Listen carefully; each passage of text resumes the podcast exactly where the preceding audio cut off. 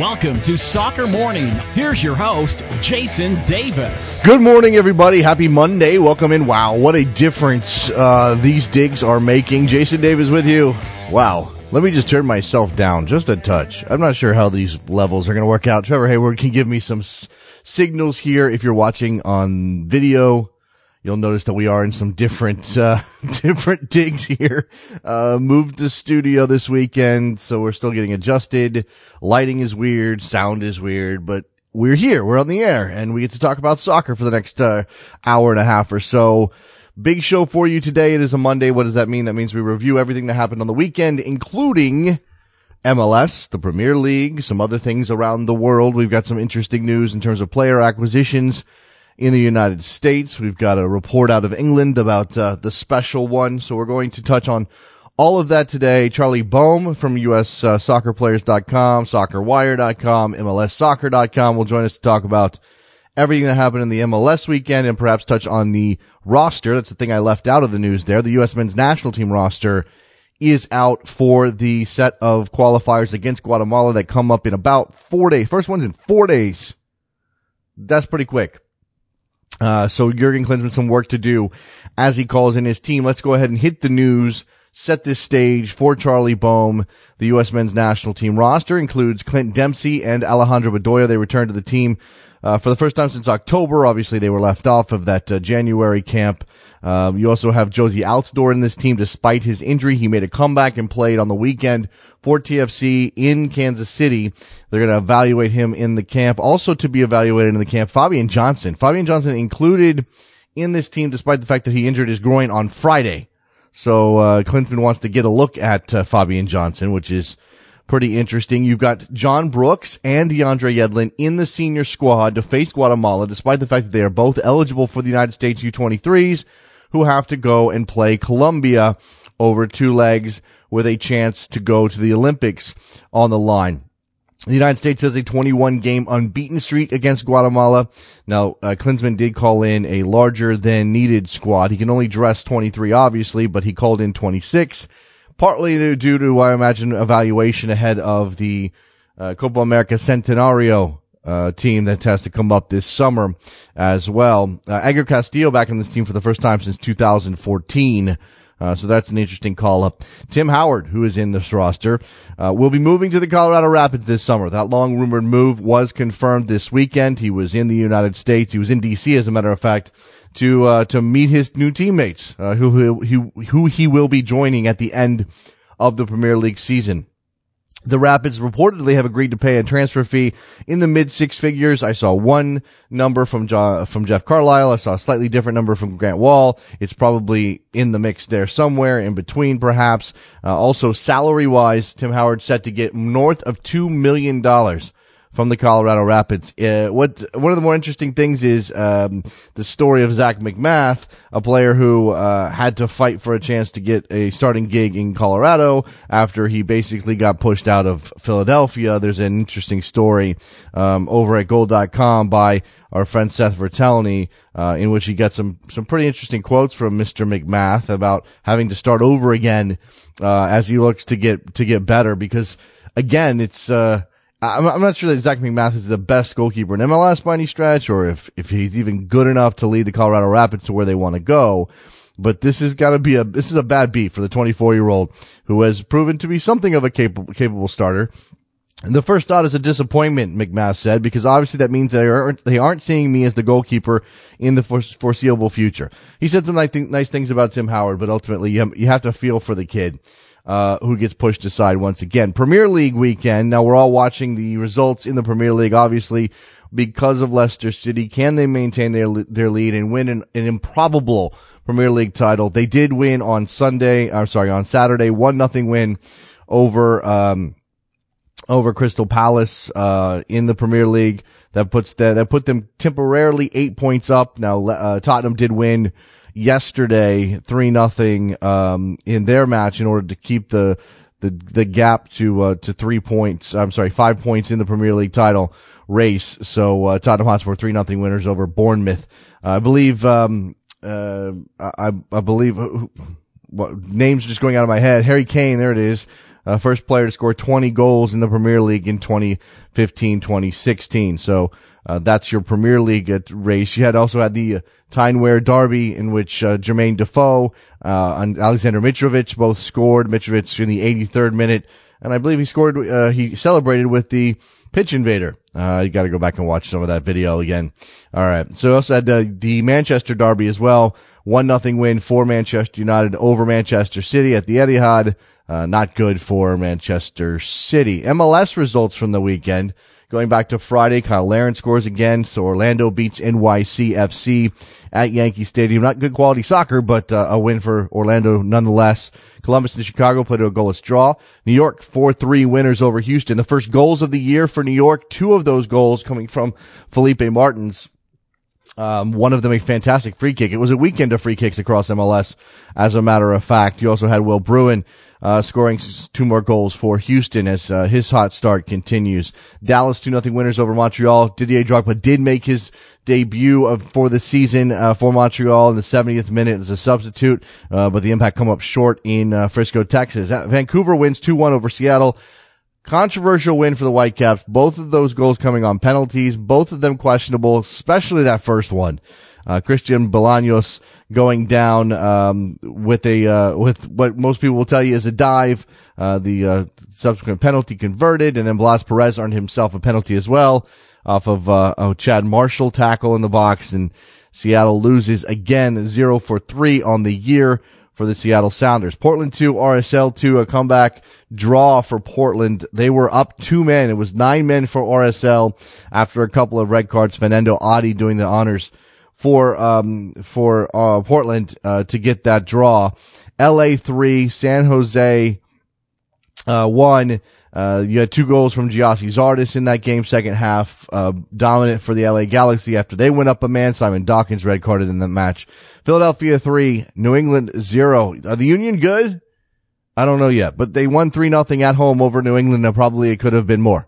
DC United 1-1 with Colorado again. Tim Howard uh, in the booth and meeting his teammates there. That's probably the most uh, notable thing from that game. Fabian Espindola, uh, sorry, salvaging the draw for DC after a, Zac MacMath made a mess of um, of a ball in the air. Uh, Sporting Kansas City one nothing winners over Toronto. Toronto with a bunch of shots, but just could not convert. Jose Mourinho reportedly has signed. This is from El País in Spain, although every outlet has now picked it up and put it on El País has reportedly signed a pre-contract agreement to join Manchester United. Uh, he could make as much as 15 million pounds in compensation if he is not appointed by the club by June 1st. So, very interesting um, situation here. If this is true, he signs a contract. If they don't sign him by a certain date, he gets five million pounds. If they don't sign him by May 1st, or sorry, June 1st, then he gets another 10 million pounds. Um, May is the key because it's the month in which the vast majority of the signings of the players are closed and the plans for, uh, formed. This is uh, from the report at El País. Uh, El País claims that the, the clause has been included because senior figures at Old Trafford, including Sir Alex Ferguson and Sir Bobby Charlton, are not entirely convinced that Mourinho is the right man to succeed Louis Van Gaal. So we will watch this to see if it is legitimate.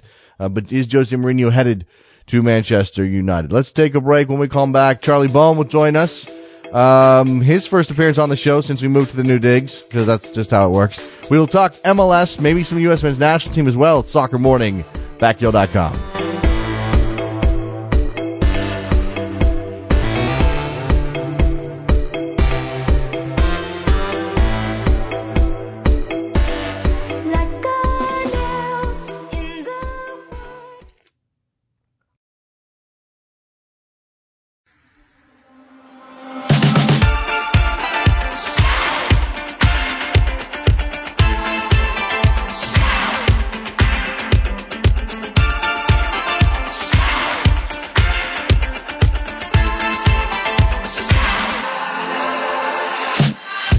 Welcome to Soccer Morning. Here's your host, Jason Davis. All right, it's Monday. You know what that means. That means we grab our friend Charlie Boehm from uh, several different outlets. Talk about MLS. It also happens that we have a U.S. men's national team roster uh, to review as well, with a couple of games coming up against Guatemala in World Cup qualifying. Perhaps we'll do some of that. Let's start uh, though with MLS. Hi, Charlie. Sorry. Hi. Good morning, Jason. Good morning, sir. It's a, it's a bright, sunny morning where we are in the world, and uh, makes you makes you want to uh, talk some soccer. All right, let's so cheesy. Let's dive. Um, let's let's dive into the MLS weekend. Um, I, I, I tend to go uh, or uh, sorry uh, chron- chronologically here, just because it's the simplest way for me to do it. But I'm not sure that that's the best way because what we saw on Friday night. I mean, Charlie, look. NYCFC did a wonderful job capturing something in New York City when it comes to soccer. They've got some stars on that team. There's, there's actually some young talent that's interesting to, to see. And I'm not talking about Poku necessarily, but every time there's a game at Yankee Stadium and they put it on national television, I want to bash my head through a wall. It's not good soccer. Well, I don't know. I could probably offer a, a, contrasting approach here. Yeah, it's not it's not ideal. Everybody knows this. Um, everybody also knows that the whole concept behind this club is to be in the five boroughs. So you know they want to be in the five boroughs. That's their raison d'être.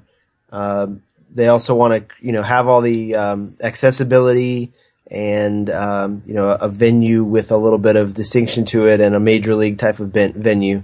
So I get all that. Um, right now, the best option they've got is Yankee Stadium. Uh, we could certainly debate for an hour or two about whether there are pl- other places where they could uh, have a more sp- soccer specific environment. Um, but I, I, actually think that the caterwauling about the small pitch at, uh, at, Yankee Stadium is a little bit overdone. And as with so many other things with NYCFC, um, inevitably it's hard to discuss the issue on its merits alone because everybody has an opinion one way or another about that club. Okay, so, all right. Um, I, I, I, actually will say that um, you know we've seen other clubs in the past have have kept their field artificially small and got a little stick for it, um, but maybe not as much as they deserved. I'm thinking primarily of Portland here, but I think it may yeah. have happened in Houston as well. Oh, it did. Yeah, it did. Um, it, you know, hey, this is part of the game. This is why soccer um, has a more laissez-faire approach here. I think is that we see um, expressions of culture, expressions of, of local identity and, and gamesmanship as well. So, you know, NYC is actually putting out a, a, a, lineup right now that is kind of catered to the small dimensions of their field. So if they can, um, you know, meet FIFA requirements and MLS requirements and then maybe create a little home field advantage for them, for themselves, um, I think that's part of the game. Okay, all right. So I will stop my caterwauling, as you said. Uh, let's just, okay. Let's just talk I, about. I get it. I get the purist perspective. I totally understand. But um, but this is part of you know this is uh, it actually reminds me a little bit of all the talk about turf with the women's national team. Okay, you know it's tough. Uh, sometimes you don't you never want to put players at risk health wise and safety wise, but um, I, you know, I could actually relate to playing on uh, artificial surfaces in some cases if you're taking the game to new places and trying to do something uh, something useful there. So that's kind of my, my more nuanced approach to that. Okay, all right, fair enough. Um, when it comes to the game itself, uh, you know, Kyle Larin scores what I mean. He's in the right place at the right time. I'm, I'm not sure going to give him a whole lot of credit for what happened on that on that particular sequence. Meanwhile, NYCFC comes up uh, a little short on the attacking end. Any any insight there? Well, they, they had they had dominance of possession. They they had um, you know, really a, a, dense passing map that showed they NYC has a philosophy now. They they they they they know what they're being asked to do, and they actually are executing it relatively well. They put out that funky WM um, three six one slash three four three, depending on your perspective, formation, and it, it's working. You know, it's just that they were they were poor in the final third. They didn't finish well, and they they gave uh, Larin a little bit of a gift. Um, and you know, right now he's he's the hottest striker in the league. He's probably the hottest striker in North America. Um, and he's in the right place at the right time to to to let a misplayed cross uh, hit him in the chest and go in. So yeah. um, I, I, give him credit for for his his instincts, uh, his movement, everything is really on point for Larin right okay. now. Okay, and, and, the last thing, one before we move on from that game, uh, any thought as to whether Kyle Larin is is um, potentially going to be leaving MLS anytime soon? I mean, I saw some of that on Twitter. Yeah, I don't, I don't know that it's going to happen soon. I imagine there'll be a lot of talk about him in the summer window. Uh, I got to talk to, to Adrian Heath, their coach, about this a little bit at the draft back in January.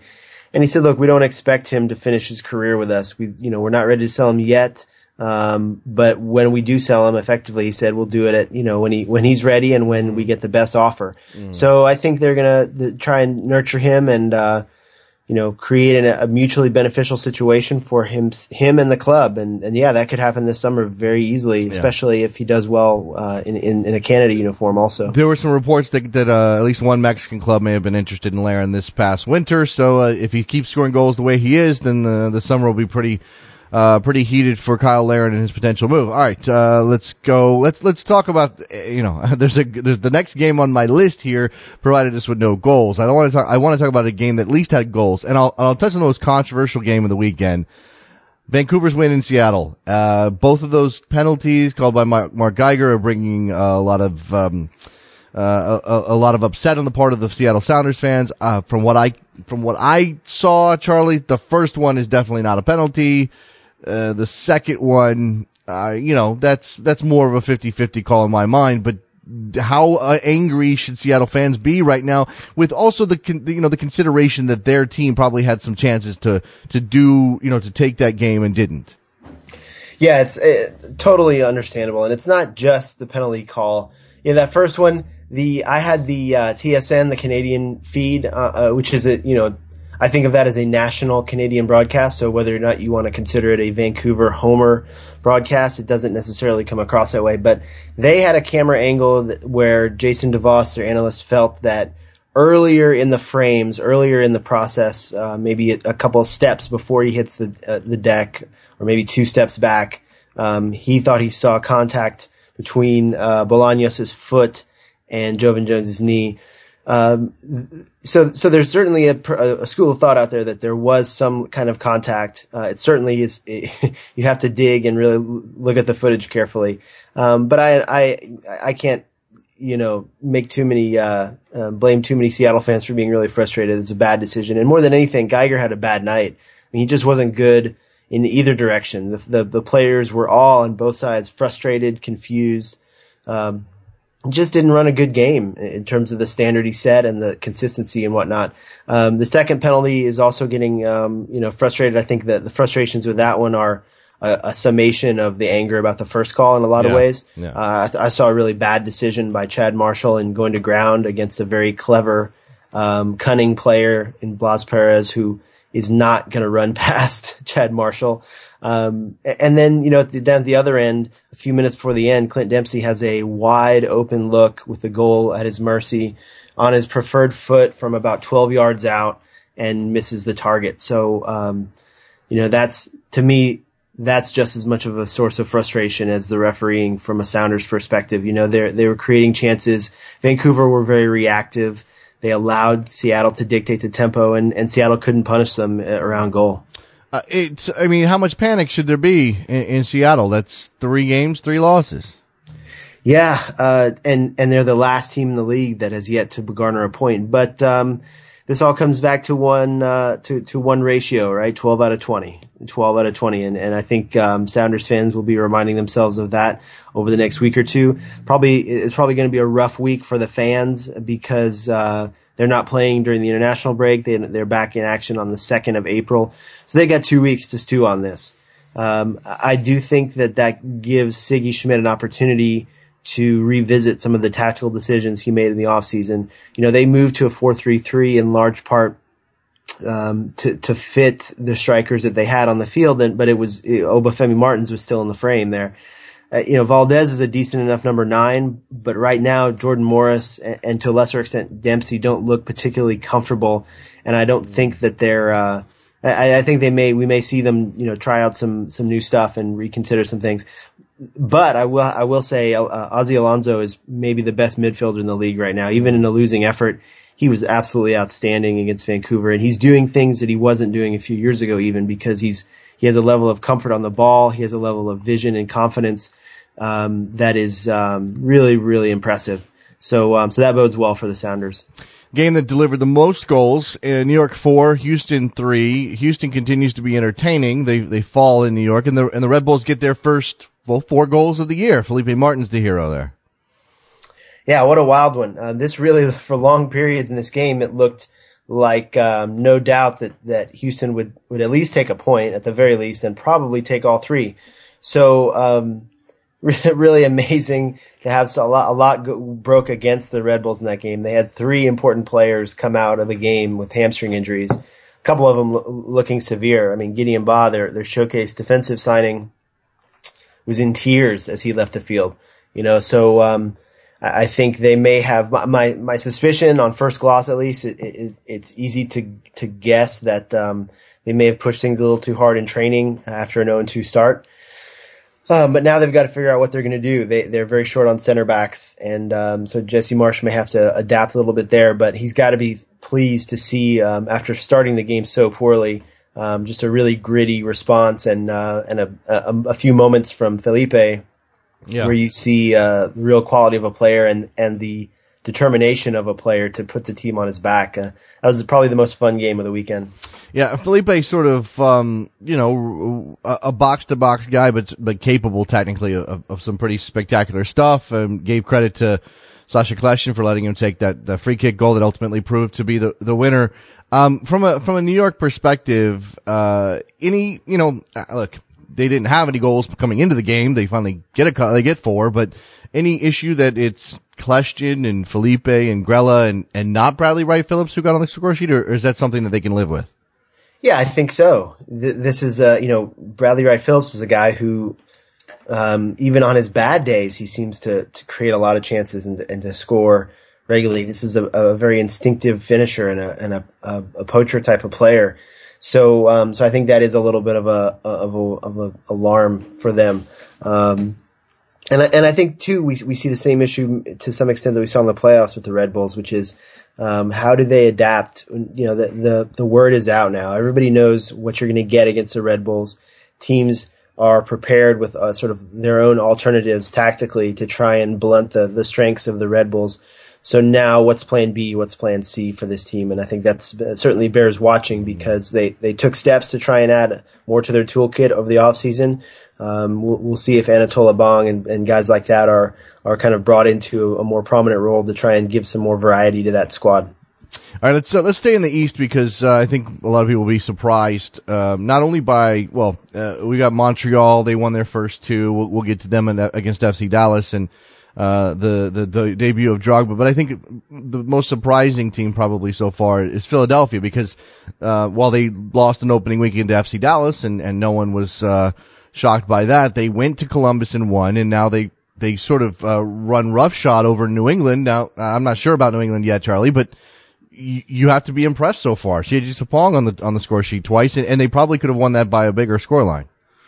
Yeah, uh, two I believe it was two penalty kicks were saved in this match by Bobby Shuttleworth. Um, it's somewhat disappointing to see New England lay an egg to that extent, but they're still one of those teams that. Um, you don't necessarily know what you're going to get from them week in week out at this stage. Um, but Philly are, you know, they they're trying to turn a new page. Um, they're trying to, um, you know, they've got a new a new president there. I guess he's a new director of soccer, and Earnie Stewart. Some very savvy offseason moves were made, and they seem to be coming up trumps. Um, and and there's a, a human element also to this start of theirs, which is you know CJ Sapong, a guy who's had a lot of ups and downs in his relatively short pro career um, was entrusted, you know, was very vocally and very publicly made the, the, the spearhead of their attack. He was re-signed. They kept faith with him even after a, an issue of substance abuse. Um, they've, they've entrusted their, you know, their faith in him and he is clearly motivated to, to justify that and to respond. And it's, uh, it's working out so far. You know, he's just really such a handful and as he gets more minutes on a regular basis, he's he, his the tact or the technical abilities, um, the little touches, the the movements, the decisions are getting more clinical and more um, more dependable, I guess, and and it's it reflects really well for their attack because they've got a lot of guys that can play off of a sort of a signpost guy like that. Yeah, I mean it's interesting to watch a guy who you know, one what he won rookie of the year, correct? I believe he did. Um, yeah, yeah, yeah uh, scored. Uh, I think scored. You know, something like five goals in his first uh, his first MLS campaign, which you know back back when CJ Sapong broke into to MLS was was a fairly good number for a rookie. Now Kyle Larin's blown it out of the water, but still, yeah. And, and the, but at the time, Charlie, he was very much a up, up, up. When I say project player, I mean that everybody knew he had physical gifts. It, it was a lot, like a lot of kids who come out of college, a question of the technical side and the understanding of, of where to be and how to get there. Um, and, and you've seen, I mean, again, you've seen him progress in those areas? I have, I have. You know, he, he when he was in Kansas City, um, he was sort of uh, a little bit maybe comparable in some ways to to Abang, who we just mentioned earlier with New York. He wasn't necessarily a, a 90 minutes guy week in week out. You know, he was competing for for minutes. He um, was maybe coming off the bench, and you know, just he he was not necessarily the the one that they were building around. And so now in Philly, they've made that conscious decision, and and you know, some players, it's it's it's a frustrating element of the scene here where there's still guys who are needing the rough edges of their game to be to be um, sanded down with match minutes, even well into their 20s. That's that. There's certainly problems with that developmentally, but um, but you can see it, you can see it work. Um, he's someone who is um, he's benefiting from both the the the emotional and just the the physical elemental aspects of of regular playing time. And uh, I think there's a, a, number of examples of players around the league where you can see that. And, and when guys like Wondo make these sort of um, late um, renaissances in their in their careers, relatively speaking, it's uh, it's that kind of factor. Mm, there you go. So CJ Sapong uh, carrying the load for Philadelphia. Their win three one three nothing over New England. All right, let's uh, let's come to well, okay, let, let's come to Montreal uh, in uh, in Dallas. FC Dallas off of a disgustingly horrible performance against Houston, but I guess what we learned is, and, this is what everybody was telling me, is that every now and then FC Dallas is good for one of those complete uh, shockers, but they'll, they'll always bounce back. They have the uh, the quality to do so. That certainly seemed to be the case against Montreal. Yes, yes, and uh, I think it helps when you have. Um, you know, I believe their record now at home since the beginning of last year is something like 15 2 and 2. Um, they're really, they're generally quite strong at home. Um, and they, they finally figured out a way to get Mauro Diaz free, um, have him create a bit more danger. And then, you know, he was some of the service that he had maybe, um, wasn't finished off, uh, um, in, in, Houston is now getting, getting, was, was handled better against Montreal. Um, you know, m- maybe you could question whether a player like Marco Donadel, uh, or some of the other, you know, some of the, a little bit more of a, a harder edge player like that might have, uh, you know, made more of a difference uh, against him. Uh, the way that you know Houston's um, twin holding midfielders were able to kind of um, kind of grind on him a little bit in, in that game, but um, but certainly he you know great free kick goal, and then just sort of wearing down Montreal, who have had you know a lot of travel now and mm. and have flown a lot of miles already at this early stage in the season. So um, you know, they, they were right there, I guess, in it, um, as the second half kind of uh, unfolded and, and we thought maybe Drogba would come in and be the impact guy, but he, uh, he was outshined in this case, um, by, by the FC Dallas collective. And, uh, I'm sure they'll be glad to see, uh, Urruti starting to come into his own up top. Um, and the, you know, the movements out wide, the defending was much better on Dallas's part also. I think they're finally starting to, to smooth out some of the issues they had with bringing new guys into the back four. All right, so FC Dallas looking like the team we expected them to be. Montreal taking a bit of a step back, but I think they'll still be uh, a major force in the Eastern Conference. Let's go to uh, let's go to Portland, where the Timbers come back and get two from Fanendo Adi, who only scores braces to uh, to draw with RSL, who was down to nine men. That was uh, a wild one as well. And they could have easily finished with eight. There was a horror challenge on Darlington Nagbe in the dying minutes that um, I think it was Burrito Martinez um, took a good chunk out of uh, out of Nagbe. You know, a, a, probably a, quite easily a red card in a lot of cases if it hadn't already been uh, a red card fest. Uh, you know, something about those nights in Portland, man. There's sometimes when things just weird stuff happens with all that energy they got at, at Providence Park. Um, you know, Salt Lake was up 2 0 in this match, and, and uh, in that regard, maybe should feel um, let down to, to come away with only a point. But uh, given what happened early red for Beckerman, who we all know is such a talisman for them. Um, it's funny, you know, this question of is Real Salt Lake a dirty team? And they, you know, uh, Jeff Cassar, their coach, maintained pretty steadfastly that they're not, that, that, you know, the, they've had a, a, preponderance of ejections already in their season and he doesn't think it reflects well, you know, the, who that team truly is.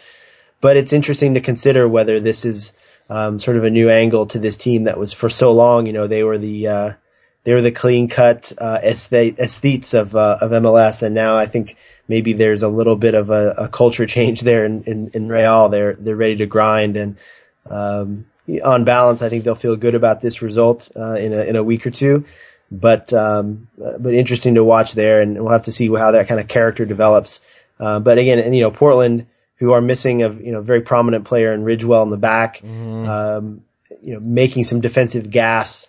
Uh, you know, probably have to give them some credit, I think, for just being a, a, champion team that's figuring out ways to salvage results. Yeah, something about, yeah, as you said, something about the, the, the these two teams in Portland always throws up something interesting. Um, I, two factoids about the red cards. I'm, I'm pretty sure, so that was, that was Kyle Beckerman's first red card since 2012. Uh, and he's also, for people who don't know, uh, he has committed the most fouls in MLS history. Um, so not a not a guy who picks up red cards despite the number of fouls he commits. He's he's, he's an efficient fouler. He is, and everybody knows that uh, what Kyle Beckerman typically, you know, what he's capable of when it comes to fouling is that that technical or that professional foul. I guess we want to call it that. Uh, it's probably kind of like uh, his calling card. Um, not that he can't get stuck in too, but how many times have you seen Kyle Beckerman just spin a guy off the ball when there's a counter happening? Um, the other one, Jamison uh, uh Olave, I believe that was, he's got a, he tied the record for most red cards in MLS history. Is that right? With, with Clint Mathis? I think I saw that this morning, Charlie. I, I believe so. If I remember right, I think he's up to 10 now on his career. so there you go. There, is, uh, one yeah. guy, one guy who fouls and never gets red cards and the other guy gets red cards all the time. So there you go. Um, all right. So that's, uh, RSL and, and Portland. Let's move on to, um, let's move on to LA. 3-1 winners, uh, in the California Classico over San Jose. Gyasi Zardes scoring twice. Of course, this comes, amid, Steven Gerrard's injured, but also, uh, it took, uh, San Jose going down a man for, for LA to really, uh, impose their will on San Jose.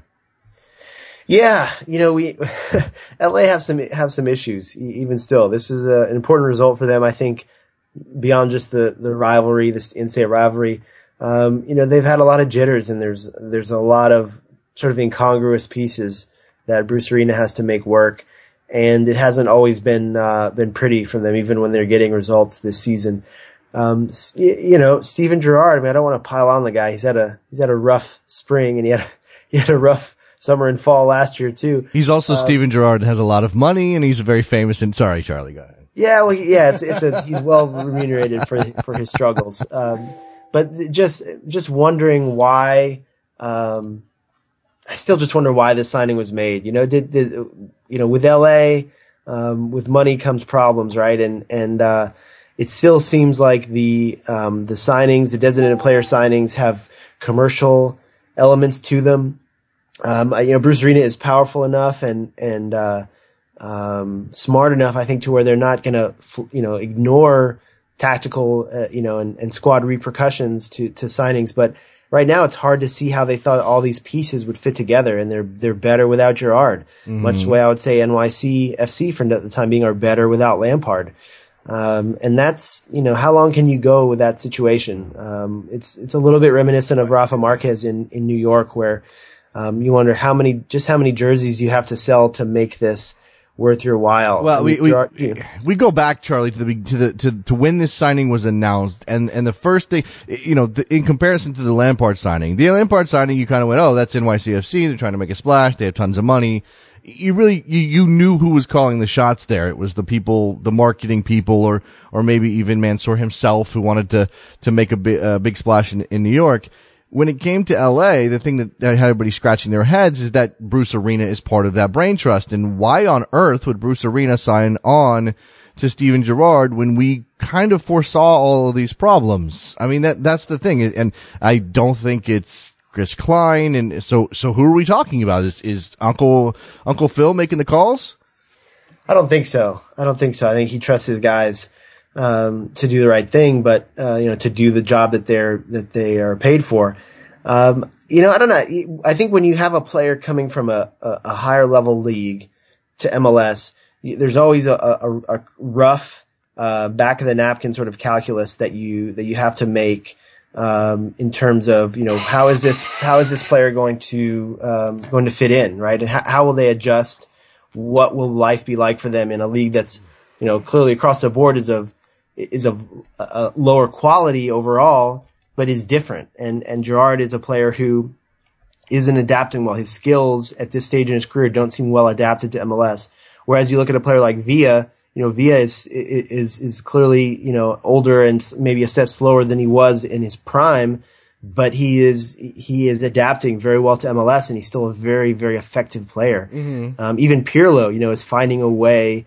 Uh, and his club is helping him find a way to disguise his. Well, then that's the thing. Like, yeah, know? that that to me, uh, first thing that comes to mind when you talk about Villa is okay. Well, he's playing a different position. I mean, he could wando this thing for five or six more years um, because he's that good of a finisher and he he understands uh, he understands you know how to make the runs that are going to get him goals. But you know, when you ask Steven Gerrard to cover the ground Steven Gerrard used to cover and expect that to happen, and it's just not going to happen. So, can, can they can they find a way, a la New York with Pirlo, to make it somewhat effective? But then again, LA's got a higher bar than NYCFC does.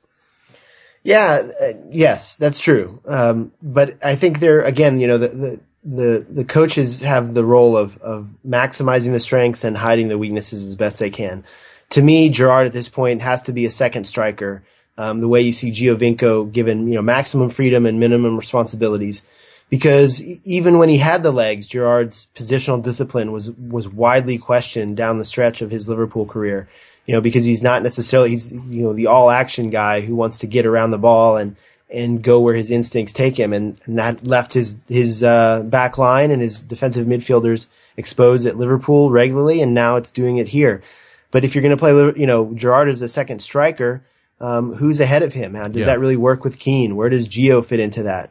Um, you know, can De Jong c- cover enough uh, ground to give him that kind of freedom? I, I, don't. I just don't know how the mm-hmm. parts are working right now, and, and he he needs runners ahead of him also um, that he can pick out with those uh, sharp passes and the the the accuracy from distance. So um, it doesn't seem like this squad is necessarily um, you know, catering to, to what Gerrard is bringing to the table at this stage. All right, so that's LA three one winners over set. You would think that they had lost the way we're talking about them, but no, that they they won. Gyasi Zardes again, two goals heading into national team camp. Uh, I think the, the the couple of games I have not touched on. I'm gonna I'm gonna leave Chicago and Columbus. I think there's some interesting stuff there with Columbus right now.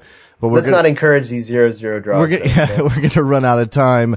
Um, DC, Colorado. Again, the, the, the big news in DC was that, was that Tim Howard was in the house and he, he met his teammates and blah blah blah blah blah.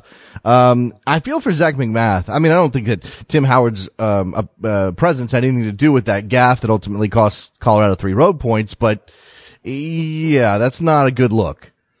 yeah, and you know, MacMath had been having a great game. When you look at the stats on this game the shot chart. Um, he was kept busy, you know, and he, he patrolled his area pretty well.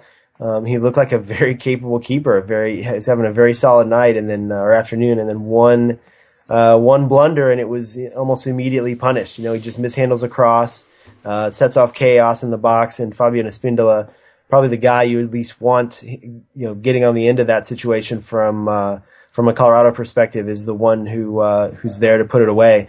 So uh, yeah, I feel for MacMath, and who knows to, to, what degree he's maybe been unsettled by everything that's happening. But yeah. you do have to say too, this is no surprise, right? The, the Howard reports have been going on for months now. Right, yeah. Um, I, I, have a feeling he's probably known about it for months now. So um, it, it's a really tough break for for MacMath, and and who knows if his you know medium to long term future is still going to be in Colorado.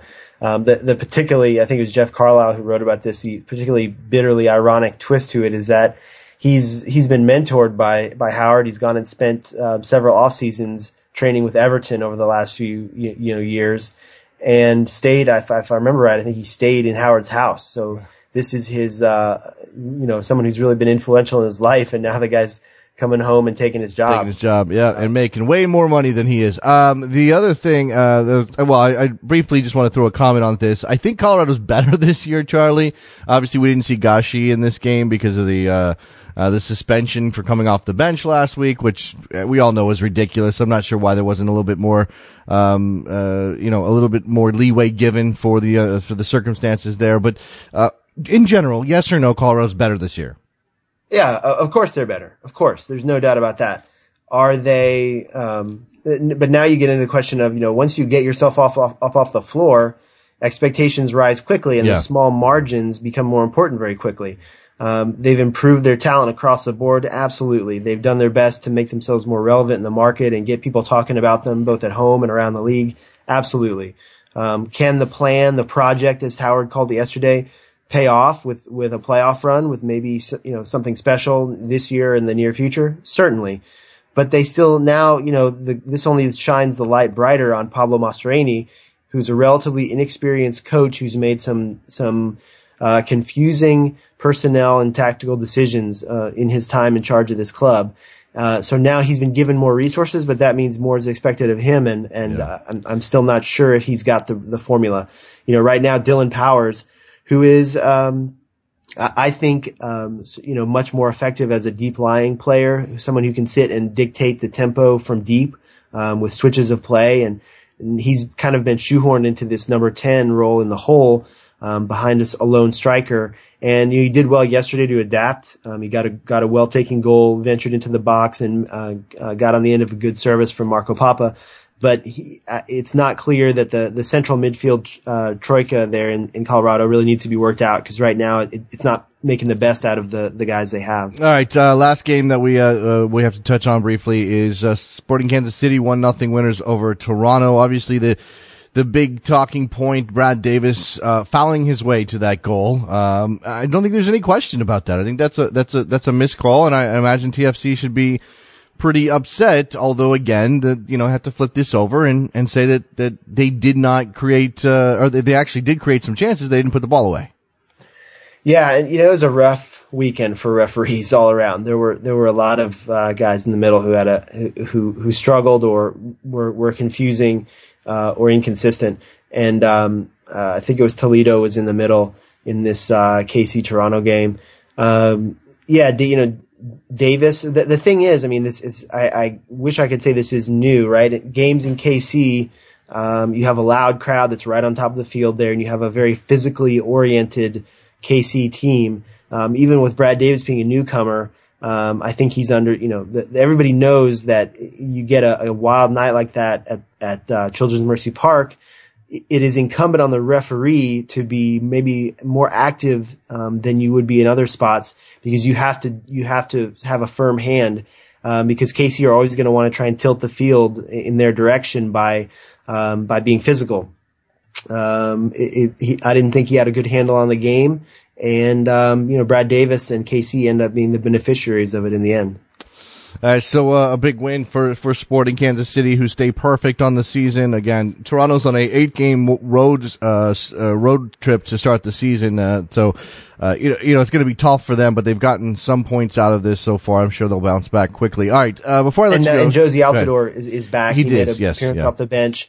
Um, I, I, don't imagine that the that the TFC Rangers are thrilled that he has been he's going to be carried around on the U.S. national team's uh, activities of the next uh, week or two here, but no. uh, but he is, and we'll see if he can make what? a smooth recovery from that hamstring. Charlie, before I let you go, what do you make of this? I mean, the, we got the roster uh, for the Guatemala uh, qualifiers from Jurgen Klinsmann and U.S. Soccer, and, and I don't think there's any major surprises on it. Edgar Castillo back for the first time since 2014, or, or he hasn't made an appearance since 2014. Um, but what do you make of the policy that Klinsmann seems to have of bringing in guys that are carrying knocks or carrying injuries?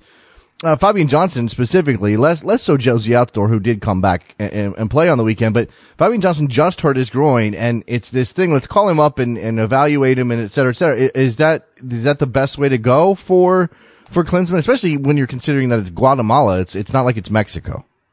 Well, those of us who are old enough to uh, to have been alive and sentient during the Cold War remember the old uh, uh Reagan adage of uh, trust but verify, right? When it comes to the Soviet Union and uh, and coaches, um, you know, Jurgen Klinsmann is no exception to this. Coaches are generally control freaks um, who want to uh, control every element that is within their grasp, and uh, that's what I see here. You know, for all the um, you know the sunny smiles and the the uh, genial optimism. Um, Klinsmann wants his staff to get their eyes and hands on on uh, every player. They're not going to take a club's word for it on a player's status. Um, you could certainly make the case that that in some cases this um, sentences players to extra travel and and the extra wear and tear that that comes with that. But uh, but this is sort of canny real realpolitik, I think, in the world of club versus country relations. Same thing with Altidore. You know, pretty clear Altidore is not fully match fit. He, he he's on this you know tenuous recovery road in an injury that's been chronic for him. Uh, but they they want him under their control. Uh, for what the maximum period that that FIFA regulations allow for them. Mm.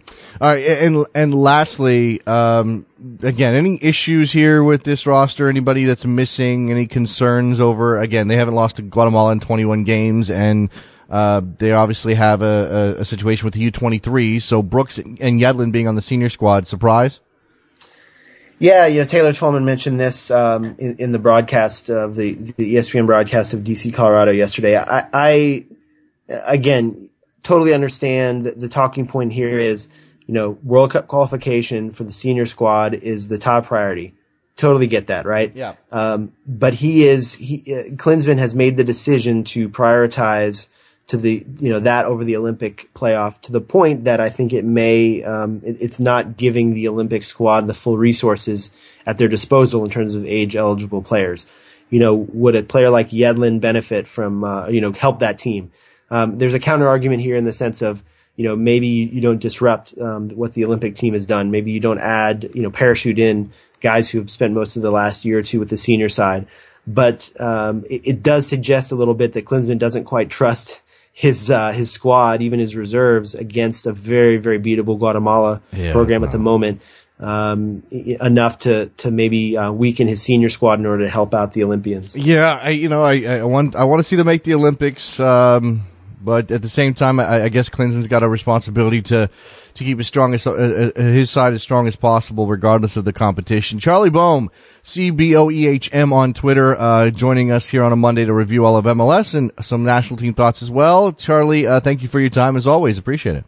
Likewise, Jason. Have a great show. there goes uh, Charlie Boehm. We'll take a break. We'll come back. Phone lines will be open on a Monday for you. It's MLS. It's the national team. It's things happening. It's in England. It's Lee Nguyen hitting both posts on a free kick because I'm watching that over and over again. It's Soccer Morning, backheel.com.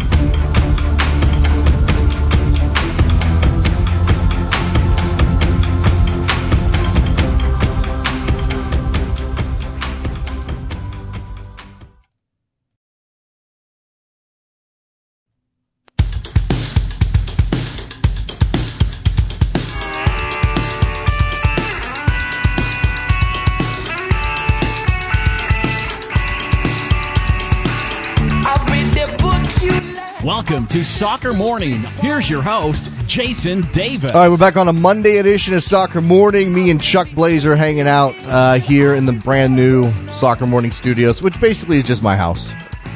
If you were wondering, like, why did you change the studio, Jason? Why did you move from the old place to whatever this place is? It's because that place was an, whatever, it was an expense I didn't need, essentially. I would love to have kept that place, but yeah, it's the realities of doing this thing that we do. All right. Phone lines are open. 646-832-3909. If it's, a, if it's a question of have the dedicated office space, the studio that I go to every morning and keeping the show on the air, I think that's a pretty easy, easy choice, right? Okay. All right.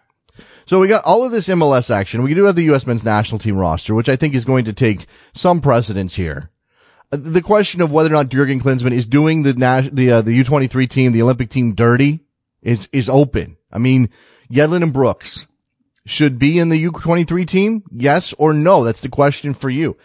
Look, again, I think that it's clear that Jurgen Klinsmann has a responsibility to get his team qualified for the World Cup and that takes precedence over everything. That's, that's his job. His job is qualify for the World Cup, go to the World Cup, do something at the World Cup.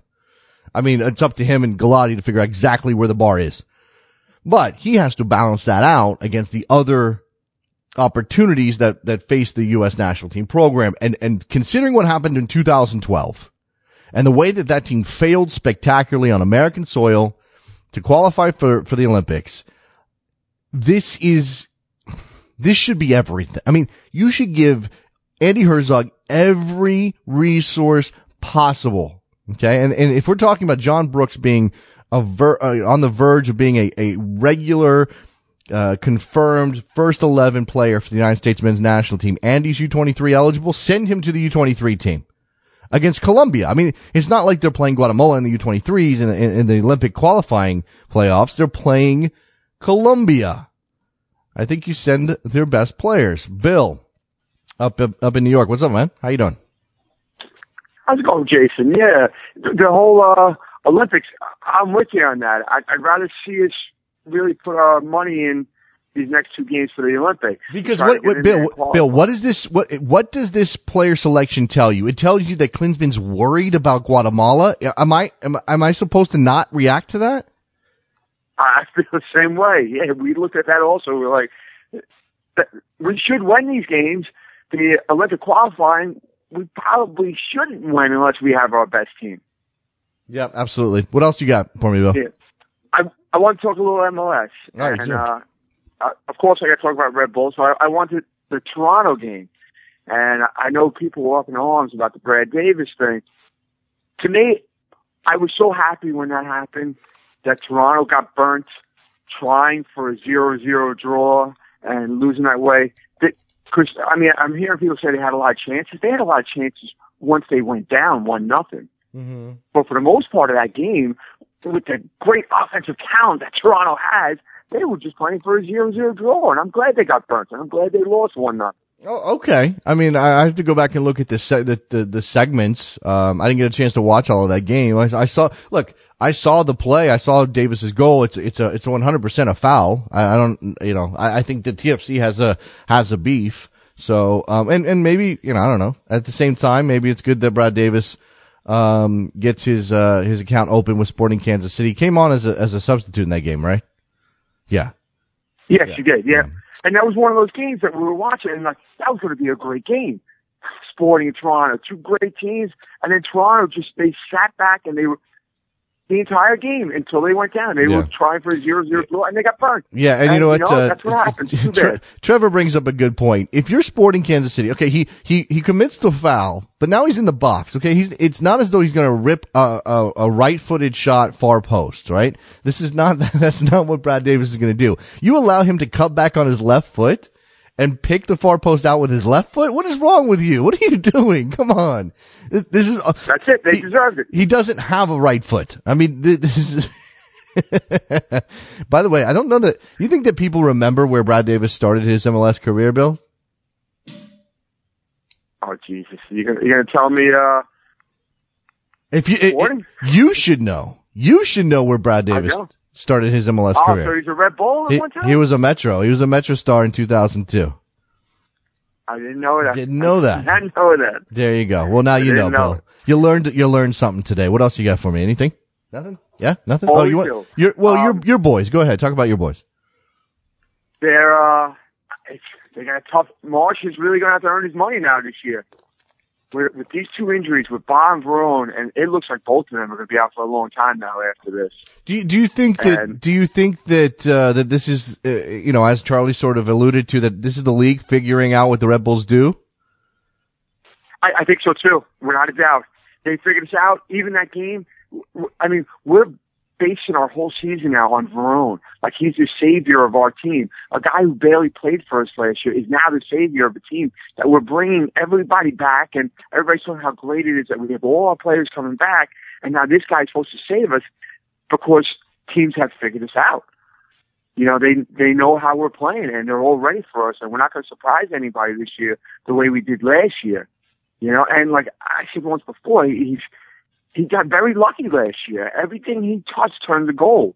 You know, nobody thought Grella was going to be this great player last year. Nobody thought Miazga was going to come in and be this great defender. Well, and you- it but- all but- okay, worked out for him. how and you- now he's got to earn his pay this year. Okay, he's got to earn something this year. He's got to figure out a way to navigate the MLS season without that that trick. You know, it's not a trick, but without that particular tool being as effective. And and we're talking about the high press and the way that they beat teams last year, but. I don't know about luck. I mean, give, give Marsch and Ali Curtis as well some credit for, you know, for, for putting their faith for, for finding Grella and signing Grella and giving him an opportunity and putting him in the lineup. I mean, Marsch didn't have to start Mike Grella. Are you kidding me? Well, I, uh, I don't um, try to remember now. He didn't start last year. You know, he was one of these guys that he just kind of fell into it. He he came in as a sub a few times, and all of a sudden he had a couple of goals and played great. So it wasn't like they started the season off and said, "Oh, we found this guy. This guy's great. He's going to be our our guy on the side. He's going to play for us every game." He wasn't. He just happened to come into games and he lit it up earlier on for us. And the, like I said, I think he everything he touched turned to gold. And I think this year now he's going to have to do a little bit more work and try to get this team going. All right, are you worried? I mean, four three is is is not the best way to, to win a match, but you won a match. Are you okay? Are you are you worried? Oh, I'm worried. Okay. Yeah, I'm worried. I, I, our defense is horrible. It, they were a mess.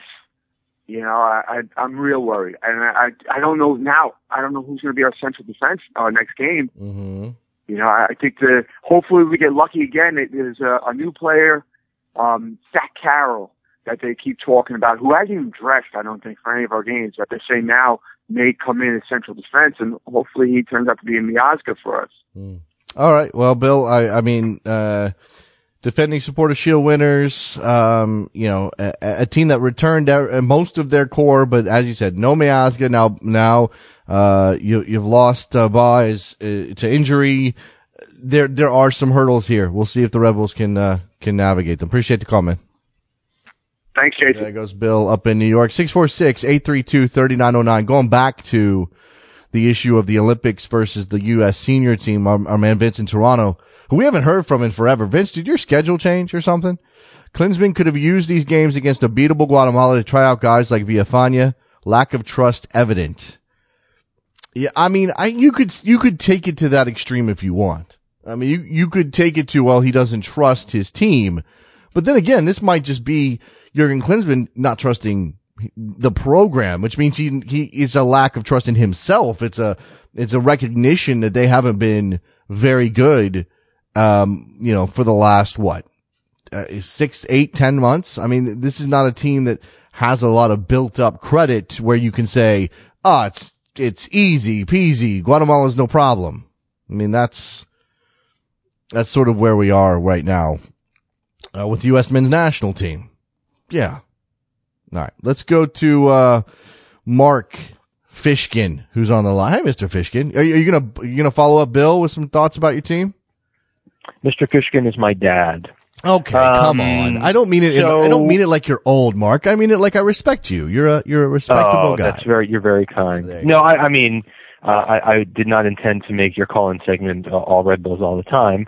Um, I will agree with Bill that uh, there was there was a whole lot of uh, atrocious defending in that match. Not just the two uh, whiffs that the Red Bulls made, but DaMarcus Beasley also for New York's first goal Mhm. had a swing and a miss in his box facing his goal that was uh, terrifying. Um, and yeah, there was a PK that could have been called a clear handball in the box earlier in that match that certainly could have set uh, the game uh, in a different orbit. But nevertheless, uh, certainly happy with the first win of the season. Yes, Yeah. that was uh, w- wild and wacky, and perhaps they, uh, at, at the end of the day, losing three guys to hamstrings will be uh, more impactful on the team than actually picking up three points Yeah. in in a single match. But uh, yeah, a little do- do scary. you- We do you put- talk about the U.S. Okay, well, real quick before you move on to the U.S., and I definitely want to get your thoughts there. Do you, do you put any stock in what Charlie said about perhaps some overtraining after starting off the season poorly, and maybe Jesse pushing these guys a little too much?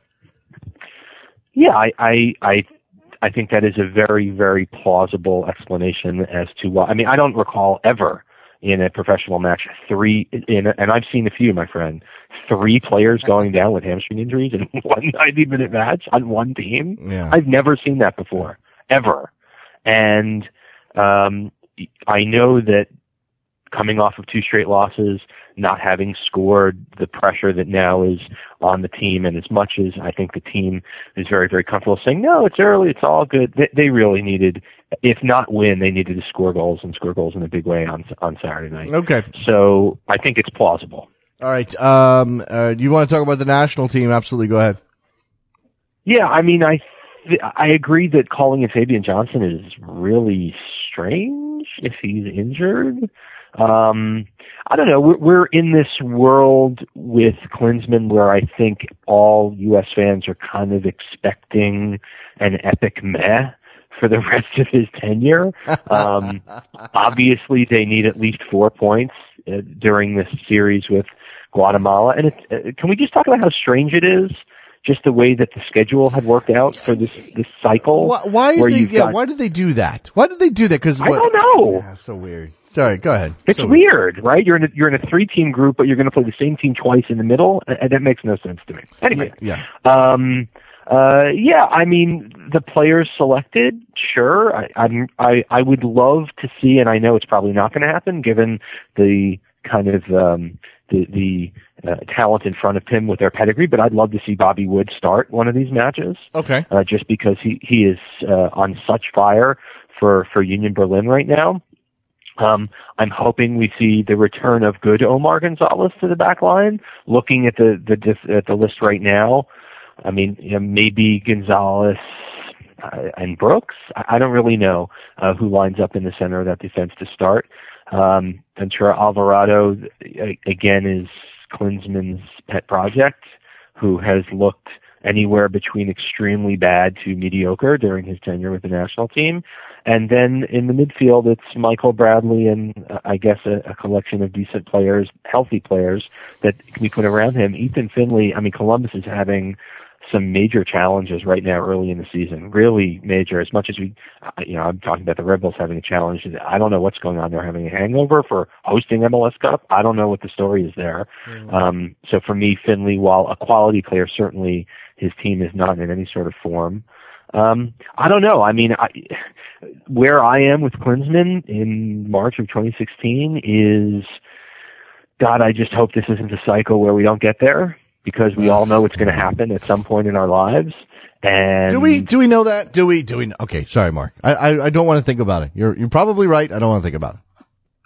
Well, I mean, if if the great nations of Europe can have cycles where they don't make it, sure, then, sure. then why not the, us? The, I the mean, yes, difference, playing, the, given the, the difference the state is of the team right now, and the difference is that you know uh, the English and the Dutch and uh, some of the other countries they have to deal with the Frances and Germanys and Italies and Spains and uh, even the smaller countries. I mean, Slovenia made a World Cup last time around. So, uh, or in 2010, yep. 2010, they made a World Cup. Anyway, um, you know, if Iceland's making World Cups, I mean, that says something. Um, all right. So, so it, it, you're right though. The, the, the level of expectations is so low right now.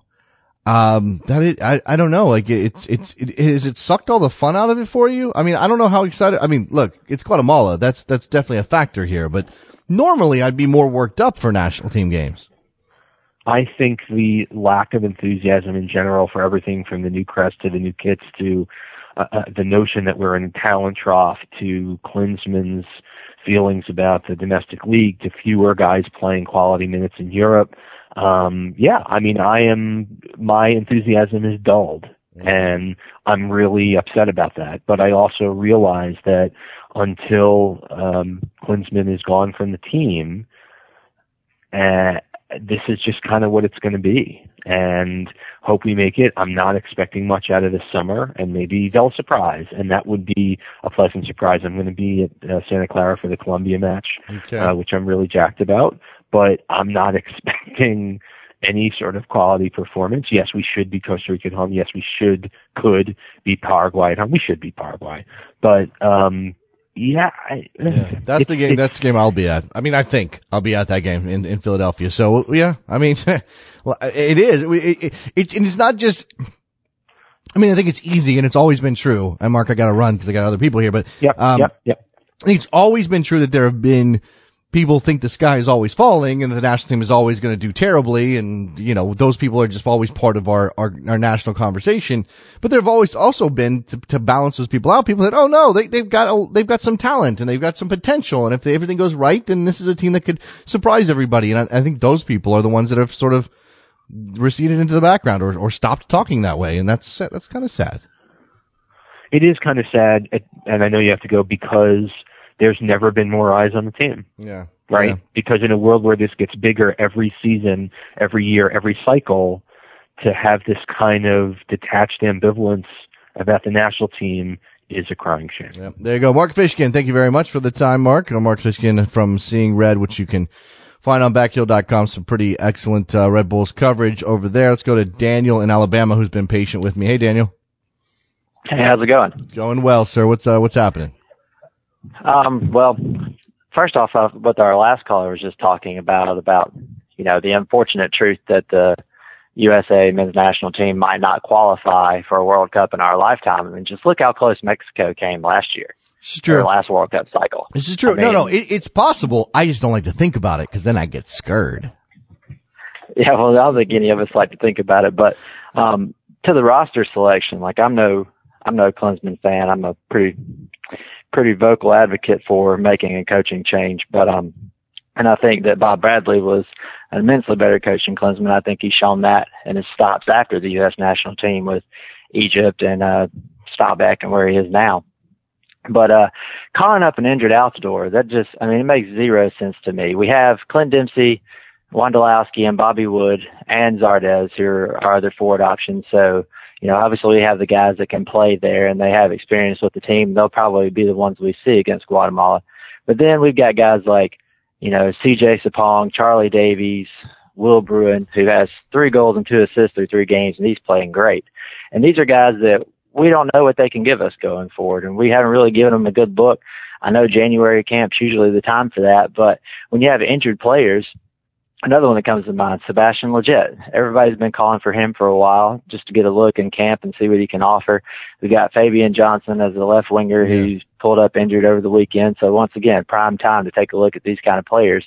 And he's just baffling, bafflingly like not, not doing that. He's not even giving them a look. Um, Jorge Villafaña is another one you talked about at left back. I do like Edgar Castillo being back in camp. Um, Eric Lichaj, he's still on his. Never going to get a look. Never going to look. That's yeah, never going to happen. Yeah, yeah. And then our defenders. Um, so you have to think that Brooks and Besler are our two top choices at left center back, and Cameron and Omar Gonzalez are our two top choices at right center back. But then you've got Steve Birnbaum, Ventura Alvarado, mm-hmm. Michael Orozco, all center backs. Mm-hmm. So we've got seven center backs out of our nine defenders, and then we have Yedlin and Edgar Castillo.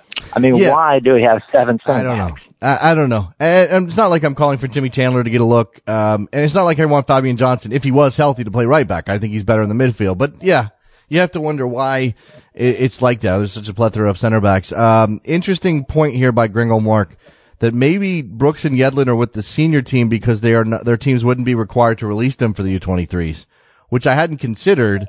But if it's an international break, if an international window, I'm not sure why Sunderland uh, or Hertha Berlin would have a problem with releasing either of those players. So uh, just something to consider. Daniel, I got to run. Appreciate the call, man. All right, there goes uh, Daniel down in Bama. We'll go up uh, to Canada. Vince in Toronto. I put the call out. He answered the bat signal. Hey, hey, Vince, how are you? I'm doing well, Jason. How are you? Uh, you know, I didn't give you a chance to do your, your patented greeting, but that's okay. What's going on, man? Uh, nothing. You know, just you know, you you you, you called me out, and you know, I, I had to I had to finally respond. Uh, I, I had, you know, I've been I've been uh, you know, life gets in the way, Jason, and oh, I catch no. the show when I can. I know. I'm just kidding. I'm just messing with you, um, man. Uh, well, I'm glad to hear from you. What what's uh, what's on the top of Vince's uh, Vince from Toronto's mind these days? You know, um, I, I was very interested in what you know an, an earlier caller said about Toronto FC. You know, uh, getting what they deserve for playing with, with the draw. I'm not sure he was watching the same game that I was watching. Um, but I'd argue that Toronto did, you know, did, did go out and try to and, and try to do something, especially in the second half, uh, before that terrible red card. But um, you know, Jason, this is another case that we see it a lot in MLS, where you know the referee becomes the story of the game uh, with that Brad Davis foul, as you, you, were, you were talking with, with, with Charlie Boehm earlier about, um, uh, Toronto's a very weird cat right now because Jozy hasn't been playing because of his his you know his soft tissue injury. So you've had Giovinco up top, and we've been playing Endoh on one side, uh, who's you know who's who's who's really green. You, you you could argue because you know he just he just out of the NCAA. Uh, he's still learning, and then we have, uh, I believe, Dan Lovitz, who, who's, uh, who's essentially, you know, your your average MLS player, um, and it's worked. Uh, you know, the formations worked, and then people are wondering how does Jozy figure in? Because last year Giovinco and Jozy would play up top together, but the way the formation worked in the four-four-two diamond, there weren't any wingers, and it's obvious that Vanney this season wants wingers to to, to play. Um, and, you know, Sporting was, I'd argue Sporting was very well prepared for this. They knew Giovinco would be a problem, so they had, you know, they had Besler, uh, and the, the, the Brazilian guy, I can't remember his name, you know, something, uh, and then you had, you know, the fullbacks in Chance Myers and, and, uh, Ali Dia, I believe, um, uh, making sure that you know nothing nothing was going to be happening, right? And then they essentially stranded Blair on an island for for long periods of the game because they did not want uh, Toronto to to be able to you know create any sort of pressure.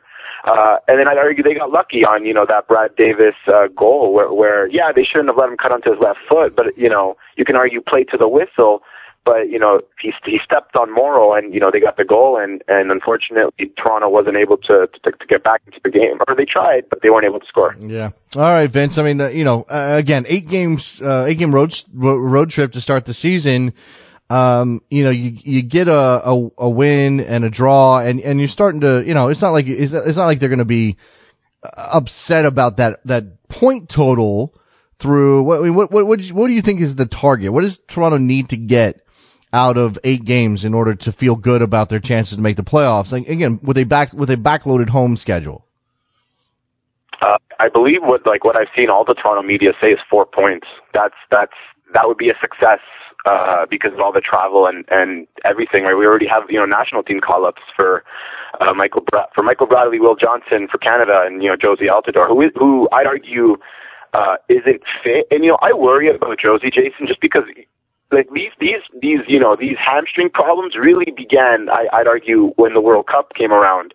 Um, and then you know those are those questions of, of Klinsmann's training methods. Did he do something to to you know make Jozy like this?